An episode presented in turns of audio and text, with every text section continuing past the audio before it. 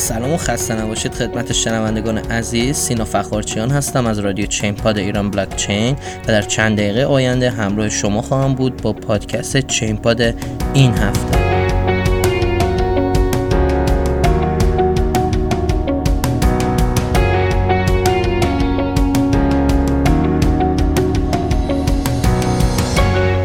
سلام خدمت شما هستیم با اپیزود دوم تابستون 99 برنامه چین پاد. امروز 18 شهریور 99 هست و در ابتدا میخوام یک سری توضیحات اولیه در مورد کلیات این پادکست خدمتتون عرض کنم. پادکست چینپاد شامل 6 بخش میشه. بخش اول، بخش چه خبر، بررسی رویدادها و اخبار مهم هفته گذشته است. بخش دوم، بدترین و بهترین، به بررسی ارزهای با بیشترین بازدهی و ریزش در هفته‌ای که گذشت میپردازیم. بخش سوم، کیچی میگه هست که بررسی صحبت‌های مهم کارشناسان رو نقد میکنیم. در بخش چهارم، تحلیل هفته، به بررسی و تحلیل ارزهای میپردازیم که در هفته پیش رو باید حواسمون بهشون حسابی جمع باشه. بخش پنجم هر هفته، چی خوبه هست که به معرفی 4 پروژه جدید و قوی در مارکت رمز ارزها میپردازیم و نهایتاً بخش از من بپرسید، بخش ششم ما هست که به سوالات پرتکرار شما پاسخ خواهیم داد. پس با ما همراه باشید. خب شروع میکنیم بخش اول این هفته رو، بخش چه خبر. مایکروسافت درباره یک بدافزار ویندوزی مرتبط با ارزهای دیجیتال هشدار داد. خب میدونیم که خیلی بدافزار زیاد شده این روزا توی بازار و بدافزارو به 2 دسته تقسیم میشن. یه سری بدافزارایی که کریپتو جکینگ انجام میدن و میان وصل میشن روی گوشی یا کامپیوتر شما و شروع میکنن به استخراج ارز دیجیتال برای اون شخص برنامه نویس، و یه سری بدافزارام هستن که وارد ولت و کیف پول شما میشن و اون مقداری که شما داخل ولتتون دارین رو سرقت میکنن. کوین تلگرافی گزارش این هفته منتشر کرد. اسم بدافزار آنوبیس هست که خب این نام گرفته شده از کدای منشعب شده از یک بدافزار قدیمیه که اسمش لوکی بود. خیلی مواظب باشین این روزا. خب امروز کلی خبر استخراجی داریم. مدیر عامل توانیر: طرح برق امید فرصتی برای استخراج ارزهای دیجیتال است. میدونید که یه طرح جدیدی رو توانیر گذاشته و این به این شکله که شما میتونین یه استارتاپی رو راه بندازین و با اون استارتاپ اگر بتونین مقدار مصرفی برق قسمتی رو کاهش بدین، میتونین از اون برقی که صرفه‌جویی شده توی اون قسمت خودتون برای استخراج استفاده بکنین. و خب اسم این طرح رو گذاشتن طرح برق امید که امیدواریم بتونن استخراج کنندگان از این طرح هم استفاده بکنن. افزایش 23% درآمد جهانی ماینینگ در ماه گذشته.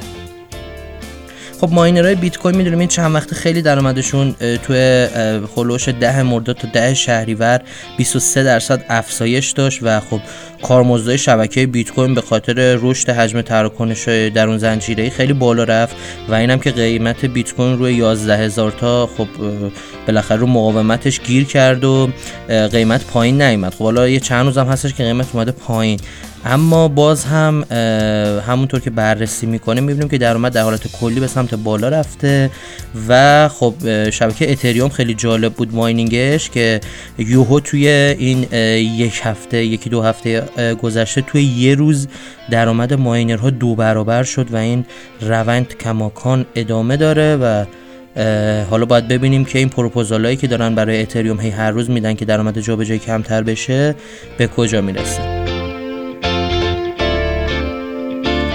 تمام شرکت‌های فینتک در 10 سال آینده از بلاکچین استفاده خواهند کرد.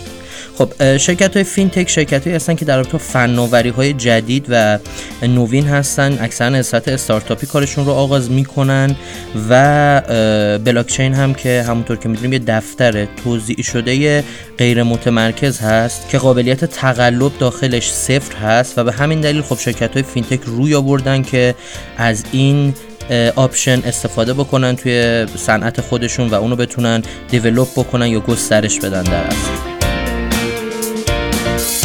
حجم معاملات ماهانه روی صرافی‌های غیر متمرکز به 11 میلیارد دلار رسید. خب صرافی غیر متمرکز، من توضیح بدم. ما دو دسته صرافی داریم توی صرافی ارزهای دیجیتال. یک صرافی اسپات هستن مثل بایننس و کوکوین و اینا که صرافی هستن که توی یک نقطه متمرکز هستن، و یه سری صرافی هستن که غیر متمرکز هستن. صرافی غیر متمرکز توسط یک نهاد ثابت و واحد هدایت نمیشن و مردم خیلی روی آوردن جدیداً به این صرافی غیر متمرکز. فقط یه سری ایرادات این صرافی غیر متمرکز دارن، اینی که اولا همه کوینا رو شامل نمیشن و اکثرا از توکن‌های اتریوم و توکن‌های دیگه در واقع ساپورت میکنن، و این میتونه یکم الان تو اول راه گزینه منفی باشه برای صرافی غیر متمرکز. میدونیم که پروتکل‌های معروفش هم یونیسواپ و کرف هستن که به ترتیب 58% و 16% معاملات کل صرافی‌ها رو توی اوت داشتند.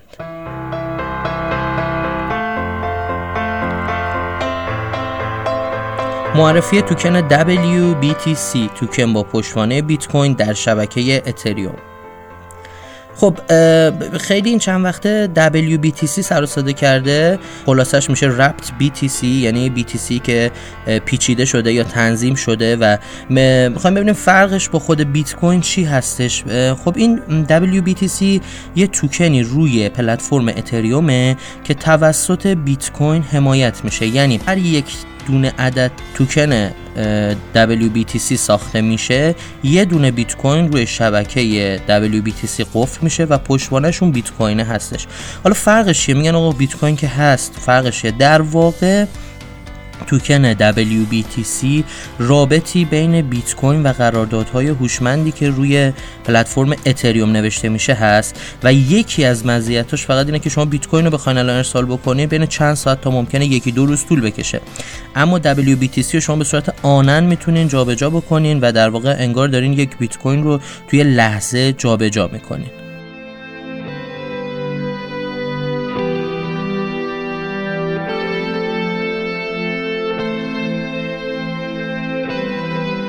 خب میرسیم به بخش دوم برنامه، بهترین ها و بدترین ها، جایی که معرفی 5 ارز که توی هفته گذشته بیشترین بازدهی و بیشترین ریزش رو داشتن رو بررسی میکنیم. خب توی ارزهای با بیشترین سود اگه به رنکینگ مراجعه بکنیم میبینیم که اولین ارزی که هست و بیشترین سود رو در هفته گذشته داده کانکتومی هست با سیمبل SNTM که توی هفته گذشته 341% سود داد. بعد از اون انفینیتی اسهام هست با سیمبل INFS که اونم توی هفته گذشته 244% سود داده. بعد از اون آلفا لینک قرار داره با سیمبل ANK که اونم 228% سود داشته در هفته گذشته. مکیمو توی رده 4 قرار داره، MCM سمبولش هستش و 144% سود داده. اسپاگیتی هم در رده 5 قرار میگیره با سمبول PASTA یا همون پاستا و 129% سود. توی بخش بیشترین ریزش هفتمون هم اولین ارزی که قرار داره، یعنی اولین و دومین ارزی که قرار داره، جفتشون آمون اتره زبدرسه هستن که حالا یکیشون برای کوتاه مدت هستش و یکی برای بلند مدت هستش. برای بلند مدت که همون لانگ ترمش هستش 99.99% توی هفته گذشته ریزش داشته. به همین ترتیب برای شورت ترمش هم 99% ریزش ما توی یک هفته گذشته داشتیم. بعد از اون بیست مانی با سمبل بیست در رده 3 قرار داره، اونم 98% ریزش داشته.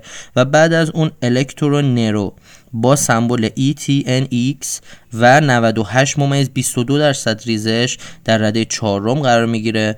بعد از اون در رده 5 تویبار رو داریم با سمبل TWEE و با 93.63% ریزش در رده 5 ارز با بیشترین ریزش در هفته گذشته قرار میگیره.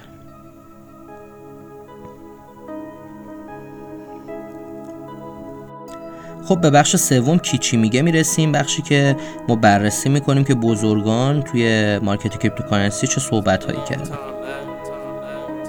پیتر شف، مخالف سرسخت بیت کوین، توی این هفته گفتش که من در مورد بیت کوین اشتباه می‌کردم. خب می‌دونیم پیتر شف یکی از طرفداران سرمایه‌گذاری روی طلا، صحبت‌های زیادی هم قبلا در رابطه با بیت کوین کرده و خیلی مخالفت نشون داده. اما خب بعد از اینکه قیمت بیت کوین به $12,000 رسید و قیمت طلا شروع به افت کرد، پیش بینی که چند ماه پیش کرده بود غلط در اومد و خودش هم اومد گفت من در رابطه با طلا و بیت کوین خب یه سری پیش بینی هایی کرده بودم که طلا درست در اومد، طلا یه مقدار رفت بالا، ولی خب من پیش بینی کرده بودم بیت کوین با بالا رفتن قیمت طلا بریزه و قیمتش حتی به صفر برسه، که اینطور نشد و بیت کوین هم رفت سمت بالا و $12,000 و پیش بینی قبلی خودش رو پس گرفت.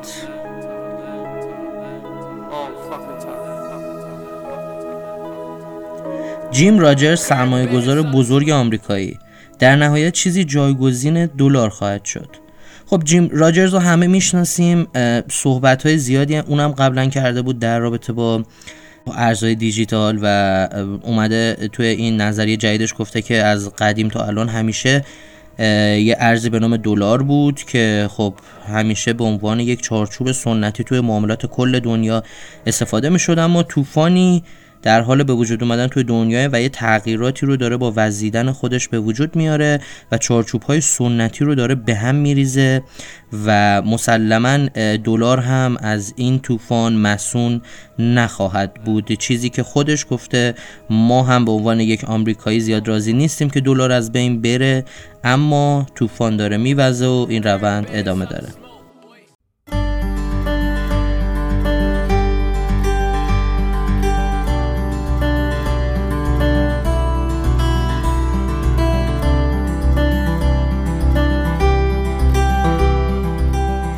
به بخش 4 برنامه میرسیم، بخش تحلیل هفته.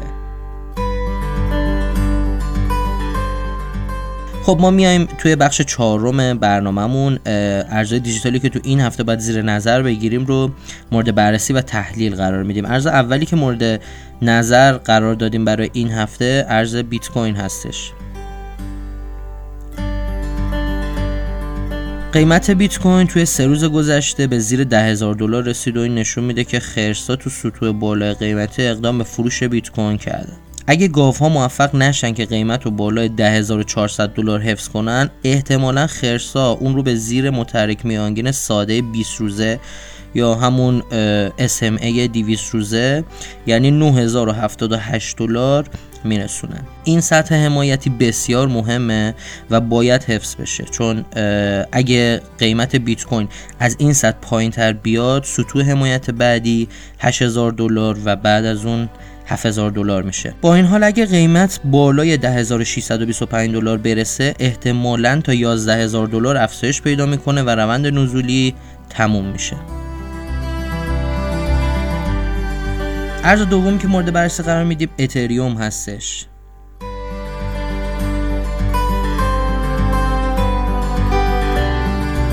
اتر در 5 آگوست یعنی حدوداً میشه 15 مرداد از سطح حمایت $366 پایین‌تر اومد و اخیراً سعی میکنه که روند خودش رو با میانگین متحرک ساده 100 روزه یعنی 304 حفظ بکنه. خرس‌ها تلاش میکنن که رالی رو توی $377 یعنی فیبوناچی اصلاحی 38.2% متوقف کنن. اگه قیمت از این میزان تا $308.39 پایین تر بیاد، احتمالاً شاهد سقوط اون تا $288 هم خواهیم بود. با این وجود اگر گاوا بتونن قیمت رو بالای $366 حفظ کنن، احتمالاً خریداران بیشتری رو جذب میکنن و روند سودی اتر برمیگرده. میانگین متحرک پرنوسان نشون میده که این کاهش قیمت فقط یه اصلاح و در میان مدت روند هنوز به نفع گاواست. اینم از تحلیل این هفته. خب وارد بخش 5 میشیم، بخش چی خوبه که ما میایم اینجا یه چند تا پروژه جدید و قوی و معرفی میکنیم برای دوستانی که میخوان سرمایه گذاری بکنن. اما بریم بررسی بکنیم ببینیم این هفته چه پروژه‌ای رو میخوایم معرفی بکنیم. پروژه اولی که میخوایم معرفی بکنیم پروژه بلا هست. بخوایم به صورت تیتروار بگیم میشه بانکداری رمزنگاری برای همه با یک کلیک. خب بلا میاد یک کاری انجام میده، یک رابط کاربری جمع شده است برای پروتکل‌های موجود توی امور مالی غیر متمرکز که به اصطلاح دیفای همه این روزا میشناسیم. و پروتکل بلا میدونیم که توسط تیم آرپا ساخته شده، یه تیم خیلی قوی هست پروژه آرپا خودش که داره مدت زیادی فعالیت میکنه. و حالا توی پروژه بلا قصد بر اینه که تجربه کاربردی پروتکل‌های موجود دیفای رو خیلی ساده تر بکنه و به کاربران اجازه بده که دارایی خودشون رو مستقر بکنن و با سهولت کسب درآمد داشته باشن، یعنی خیلی راحت. پروژه دوم که این هفته میخوایم در رابطه باهاش صحبت کنیم پروژه کوساما هست، یک شبکه بدون نیاز به مجوز برای آزمایشات مرتبط با پولکادات یا همون دات. خب ببینید کوساما بحثش اینه که یک شبکه محلی هست و برای آزمایشاتی که قرار کارهای جدیدی که قرار روی پولکادات به وجود بیاد میتونه تستش رو روی کوساما انجام بده. پروژه سومی که در این هفته میخوایم در موردش صحبت کنیم پروژه پر سر و صدای سوشیسواپ هست، یک سیستم عامل تأمین نقدینگی هست. خیلی‌ها علت ریزش قیمت بیت کوین و فروش‌های توکن بسیار زیاد سوشیسواپ تو این هفته میدونن. سوشیسواپ هم دقیقاً یک سیستم تأمین نقدینگی امور مالی غیر متمرکز یا همون دیفایه که هدف اون تکامل یونیسواپه. یونیسواپ یکی از بزرگترین صرافی‌هایی هست که کارش اصلا تأمین نقدینگی هست و خب نسبت به اون نقدینگی اون لیکوید که داخل پول به وجود میاد سود میده به افرادی که دارن شرکت میکنن داخل اون نقدینگی.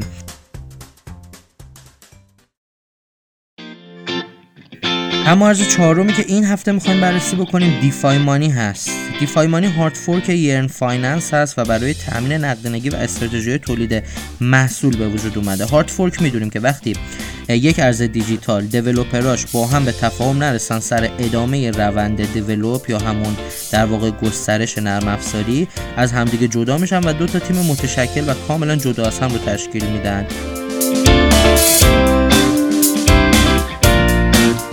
خب به بخش ششم و بخش پایانی از برنامه میرسیم، بخش از من بپرسید که ما در اینجا به سوالات پرتکرار شما پاسخ میدیم. یه سوال خیلی زیادی که الان چند وقت هستش که دوستان دارن میپرسن در رابطه بانک اف ترون هست و اینه که ما صحبت کنیم در رابطه باش و بگیم در رابطه با طرح‌های در واقع درآمدزایش. خب ببینید طی بررسی که تیم فنی ما کرده و بسیاری از سایت‌های معتبر دیگه انجام دادن پروژه بانک اف ترون یه پروژه کلاهبرداری هست. حالا این رو از کجا متوجه میشیم؟ ببینید بانک اف ترون یک پروژه سوددهی هرمی داره و اون طرح هرمیش پانزی هست. پانزی به چه طرحهایی گفته میشه؟ پانزی به طرحهایی گفته میشه که شما میرین یک سری زیرمجموعه میارین و این زیرمجموعه با پولی که میدن پول شما رو در میارن و توی تبلیغات هم به این سوره که مثلا اگه بری 4 نفر 5 نفر بیاری پول بذارن پول خودت در میاد و اون به بعد بری توی سود.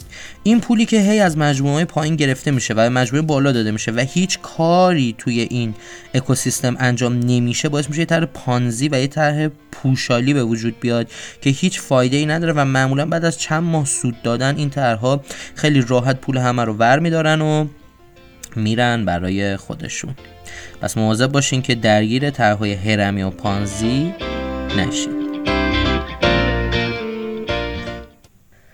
خب قسمت دوم این برنامه هم تموم شد. شما میتونید برنامه ما رو از سایت ایران بلاکچین به آدرس IRBLC.COM و یا از ساوند کلاد، آیتیونز و تمام فیدکچراش از جمله کست باکس، اورکست، پادبین، شنوتو، پادکست گو، پادکست ادیکت و غیره دنبال کنید. تا برنامه بعدی بدرود.